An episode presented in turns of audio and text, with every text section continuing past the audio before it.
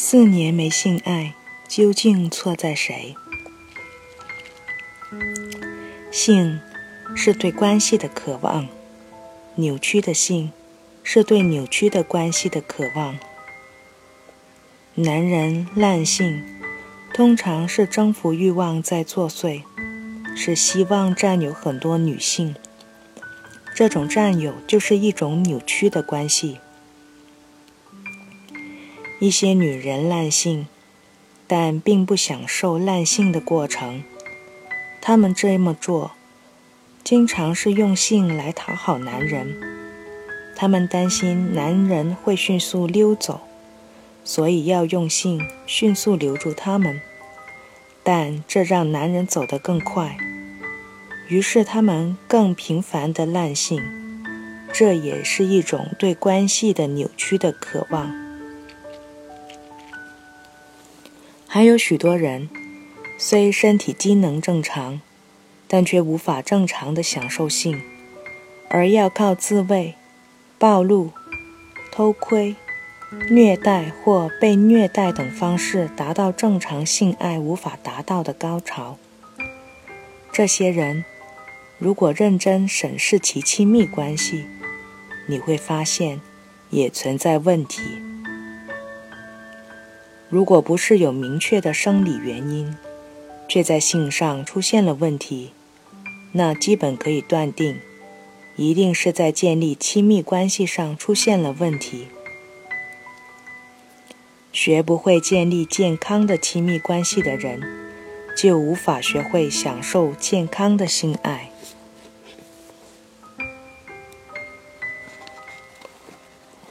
胡医生，请你告诉我。我是不是该回老家去种地？在广州向日葵心理咨询中心第一次做心理咨询时，三十五岁的阿胜对治疗师胡慎之提出了这个问题。阿胜是江西人，高中一毕业后就来广州闯世界，现在是一家工厂的中层管理人员。月收入三四千元，几年前买了房子，现在小有积蓄，积数积处。现在小有积蓄，是家乡那个穷山沟的父老乡亲眼中的成功人士。然而，阿胜对这种生活却没有感觉，按时上班，按时下班。每天像一只勤奋麻木的蚂蚁，这样的生活，我觉得实在是没意思。阿胜说：“但看我的同事们，好像不少人很享受，过得有滋有味。但这样的生活到底有什么地方值得高兴呢？”广州的确繁华，钱好挣，我混得还算可以，但我就是没感觉。他说：“我想卖了房子，肯定能卖个三四十万吧，然后回家包一大块山地，植树造林，种种地养花，这才是我想要的地，这才是我想要的生活。不做爱是不想伤害他。问题是。”妻子阿玲坚决反对他的桃花源之梦。阿玲小阿胜十岁，性格内向，本来就不喜欢职场中复杂的人际关系。四年前结婚后，在丈夫的劝导下，她辞去工作，安心做起家庭主妇。认识他的时候，他还很小，他不会处理人际关系。总是被人欺负，我心疼他，在结婚后就劝他不要工作了。阿胜说：“我收入虽然不算多，但很节约，两个人过日子没问题。”当心理医生让阿胜描述一下他和太太的关系时，阿胜形容说：“我们比较亲密吧。”每天下班，我都会第一时间回到家。两人经常一起看电视。他喜欢坐在我腿上。再问下去，阿胜勉强地透露了一个问题：他和妻子有四年没有做过爱了。这不是性冲动或性能力的问题，阿胜说，妻子坐到他腿上，或者哪怕只是看到妻子，他都他都有可能产生很强的性冲动。但是，他说，我不能这么做，这会伤害他，所以我必须把自己的冲动压下去。会伤害他，这是什么意思呢？胡慎之问他。阿胜犹豫了一会儿，才吞吞吐吐地道出实情。他担心自己得了艾滋病。原来，他怀疑自己有艾滋病。原来，结婚后不久，他有一次喝醉了酒，和一个女孩稀里糊涂的发生了性关系。等清醒过后过来后，他后悔莫及，非常自责。不久，他听说那女孩和很多男人上过床，这让他开心，开始担心自己会不会染上艾滋病。虽然这次出轨事件中，他用了安全套，但他上网查艾滋病的资料时，知道安全套也不能百分百的保证不感染艾滋病，这让他更担心。于是，在网上找了大量的关于艾滋病的内容。他自招地说：“现在自己都是半个专家了。”但半个专家并不能确认自己是否感染了艾滋病。于是，他最后去了一家大医院做了检查，检查，不过用的是假名。如果万一真感染了，我可不想让别人知道。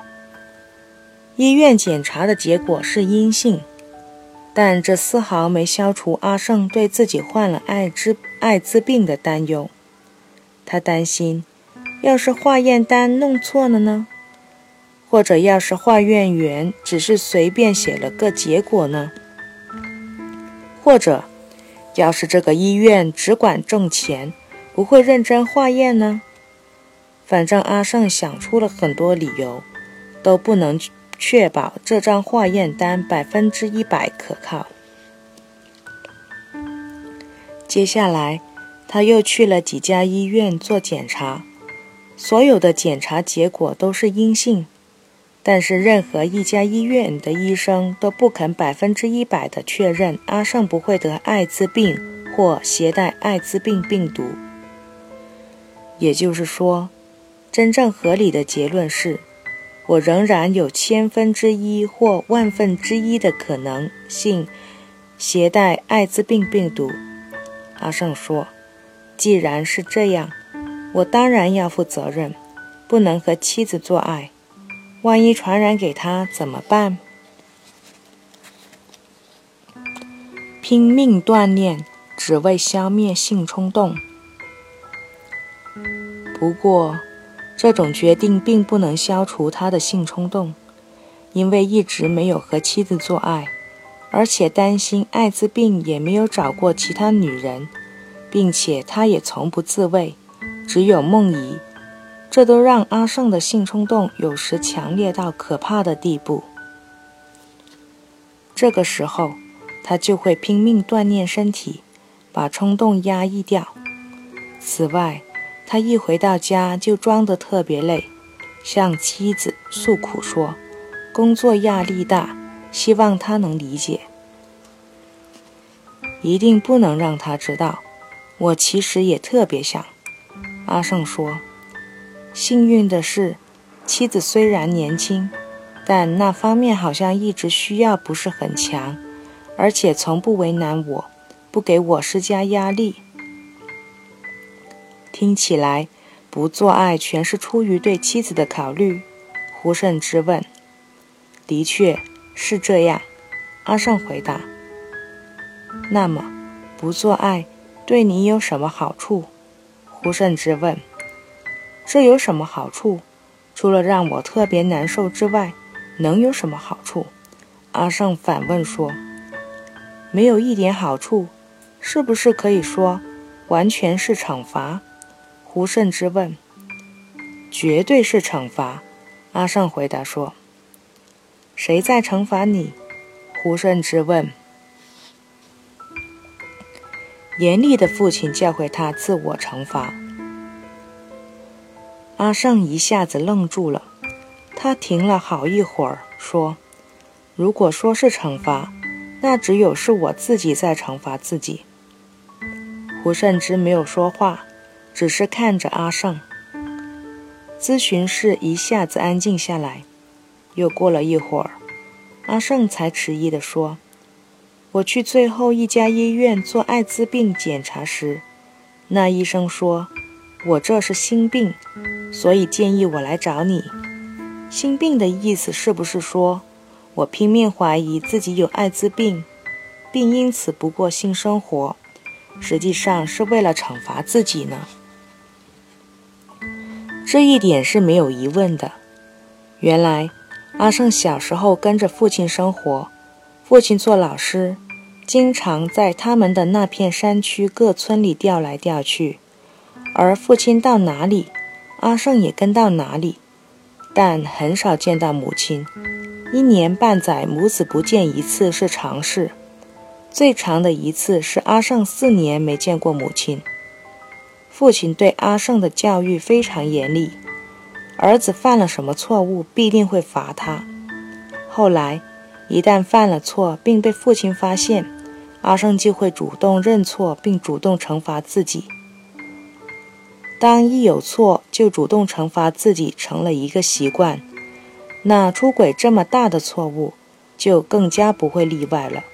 胡慎之说。听到这里，阿胜苦笑着说：“是这么回事，但为什么我就一直不明白这是对自己的惩罚呢？这是因为这里面还有更重要的答案。”好孩子们常埋藏着很深的愤怒。胡慎之察觉到，阿胜的那次出出轨，就是在他妻子辞去工作后不久发生的。这是一种很微妙的矛盾心理。虽然妻子是在阿胜的劝导下做家庭主妇的，但当妻子真这样做了以后，阿胜内心深处却有了要惩罚妻子的冲动，但这是一种错位的惩罚。胡慎之说：“因为小时候一直不能和妈妈生活在一起，对幼小的孩子来说，这是一种很严重的心理创伤。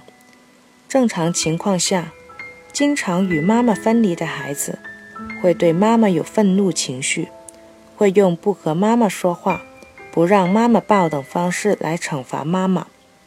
如果大人不理解孩子的这种做法是正当的，而刻意的强迫孩子理解大人的艰难处境，并且孩子不听话就惩罚他，那么孩子会把愤怒和惩罚妈妈的冲动压抑下去，并真的变成一个好孩子，按照父母的意愿不恨妈妈，甚至会主动和妈妈亲热。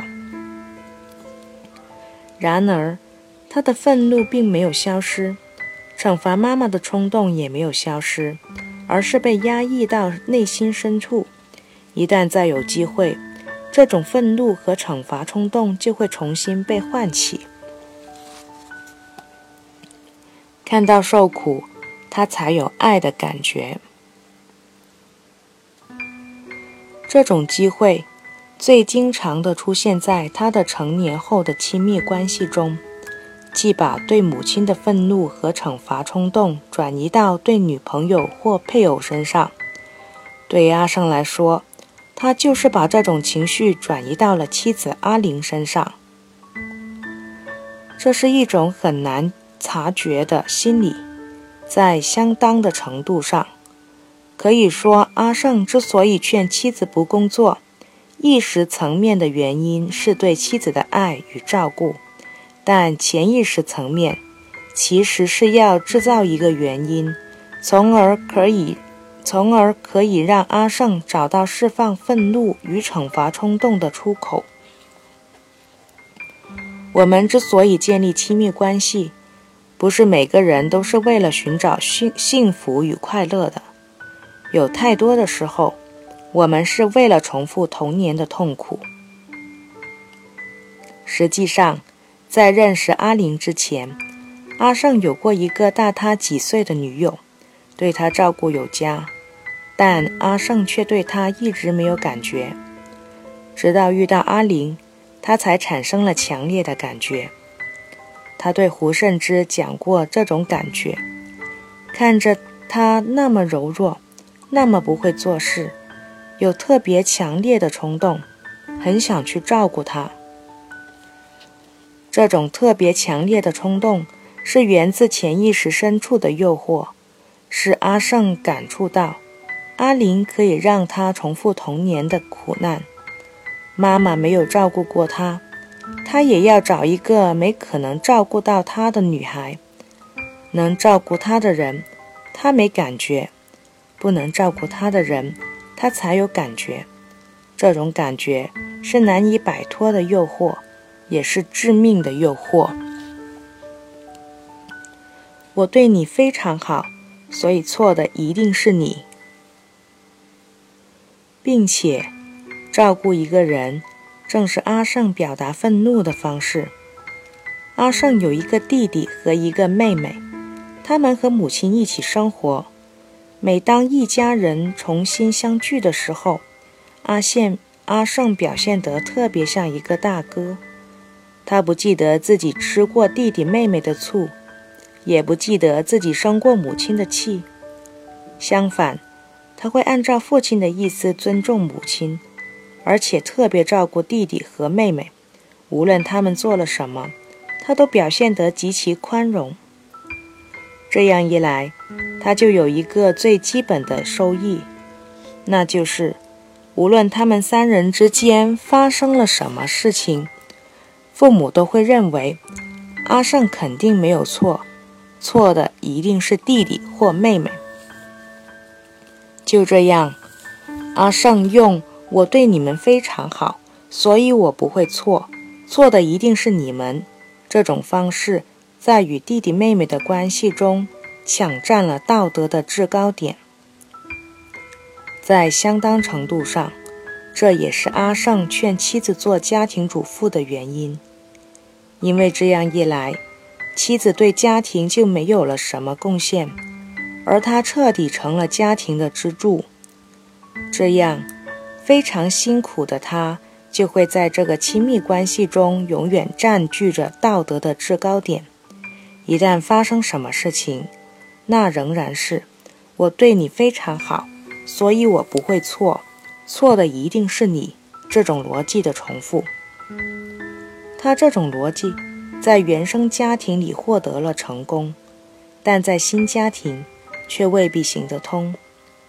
因为妻子在另外一个家庭长大，他未必会像他的弟弟妹妹那样认他的账。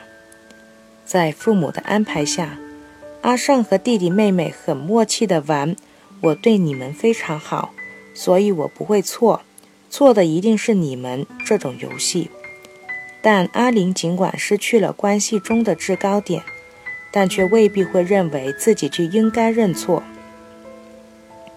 在一次治疗中，当胡胜之问阿胜：“你对妻子有抱怨吗？”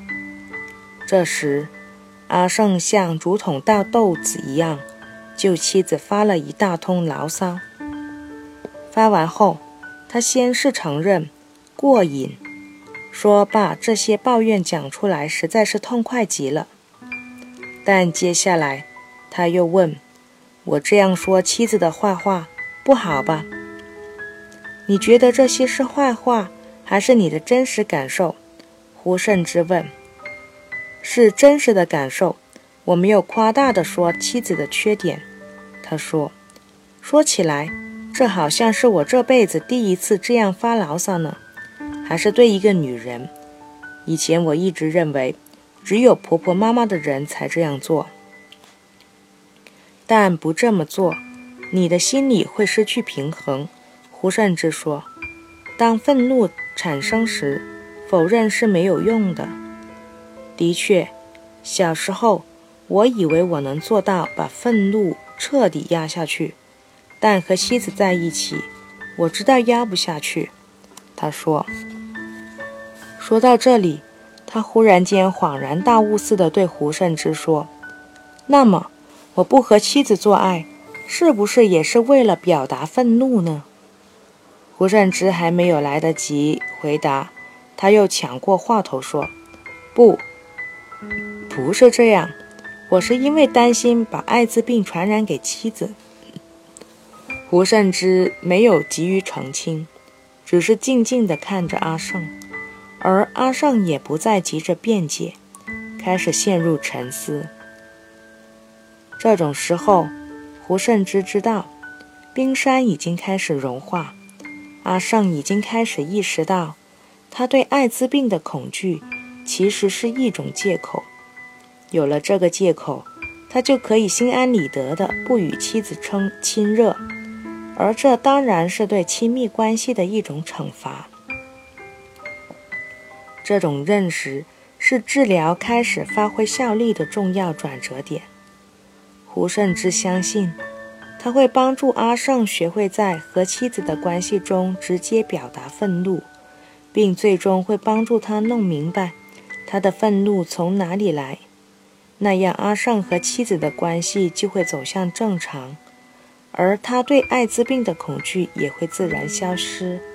他对桃花源之梦也会有更理性的认识。